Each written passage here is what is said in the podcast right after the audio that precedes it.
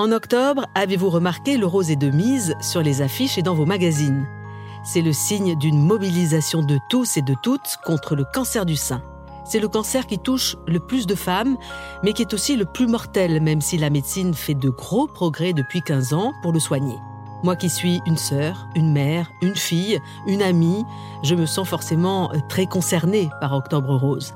Je m'appelle Marielle Fournier, je suis journaliste et dans ce podcast Les combattantes, j'ai eu envie d'aller rencontrer des femmes qui sont touchées par la maladie et qui ont accepté de partager avec nous leur combat et tous les bouleversements qu'il entraîne.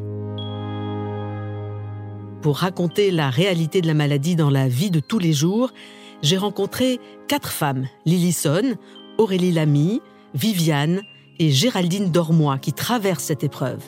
Elles viendront confier au fil des épisodes leurs doutes, leurs peurs et leurs espoirs. Nous verrons par exemple comment il est possible de se réapproprier son corps qui change quand on suit des traitements lourds et fatigants. Nous parlerons du rapport aux autres, dans la famille, mais aussi au travail quand il est possible de continuer à aller au boulot, Enfin, pour notre quatrième épisode, il sera question de l'après-cancer. Nous verrons comment certaines reprennent une vie normale, quand d'autres profitent de l'épreuve du cancer pour se réinventer et donner même un nouveau sens à leur vie. On m'a jamais dit vous avez un cancer. On m'a jamais dit vous avez un cancer. Les comptes rendus, c'est carcinome, euh, c'est euh, tumeur, euh, la taille de la tumeur, le grade de la tumeur, le stade de la tumeur mais on ne prononce pas le mot cancer. Moi, je vous dis, j'ai un cancer, mais je, je suis la seule à le dire, en fait. Nous allons revivre les moments où chacune voit sa vie basculer dans l'inconnu et dans la peur de la maladie. Le matin où l'on sent une petite boule dans le sein, les premiers clichés qui inquiètent, puis les premiers mots du médecin que l'on ne comprend pas toujours, la vie devient tout à coup fragile, c'est la peur de mourir qui domine. Pour notre premier épisode des combattantes, quatre femmes d'âge et d'horizons différents vont nous raconter leur cancer et ce fameux jour où tout s'écroule.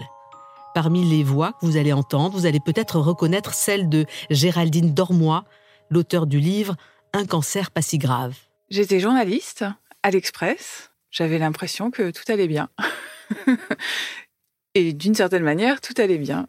J'étais bien dans mon travail, a priori en tout cas. J'étais, j'étais bien dans mon couple et j'étais euh, maman d'un petit garçon euh, qui allait très bien. Euh. Ma vie me plaisait. Peut-être également que le ton de la créatrice de BD Lillison ne vous sera pas inconnu. J'étais graphiste dans le milieu du jeu vidéo. J'avais 29 ans et j'avais une vie euh, d'une jeune femme de 29 ans, euh, active, avec un boulot qui lui plaisait. J'habitais à Montréal à ce moment-là et je faisais la fête, euh, j'avais des amis, enfin c'était sympa, cool. Deux autres femmes ont aussi accepté de témoigner. Elles n'ont jusqu'à maintenant jamais raconté publiquement leur histoire, mais pour les combattantes, elles sortent de l'ombre.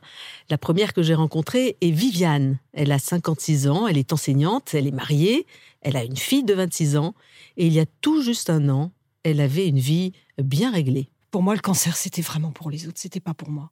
J'étais quelqu'un de dynamique, je travaillais, je faisais du sport, euh, je m'alimentais sainement, euh, et puis euh, j'ai un peu négligé ces dernières années les mammographies, les mammographies de dépistage, et bah, c'est comme ça qu'un jour j'ai senti qu'il y avait quelque chose de pas normal dans mon sein, et, que c'était quand même déjà vachement gros parce que ça, ça, ça a flambé à une rapidité incroyable.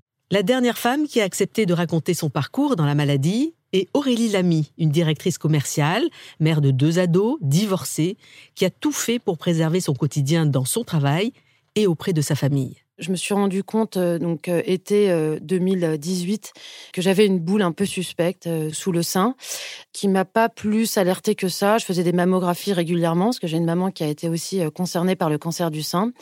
Donc j'ai un petit peu attendu, on va dire, pour faire finalement une mammographie euh, très classique, un 24 octobre, qui a été sans appel, puisque euh, cette boule s'est avérée euh, cancéreuse.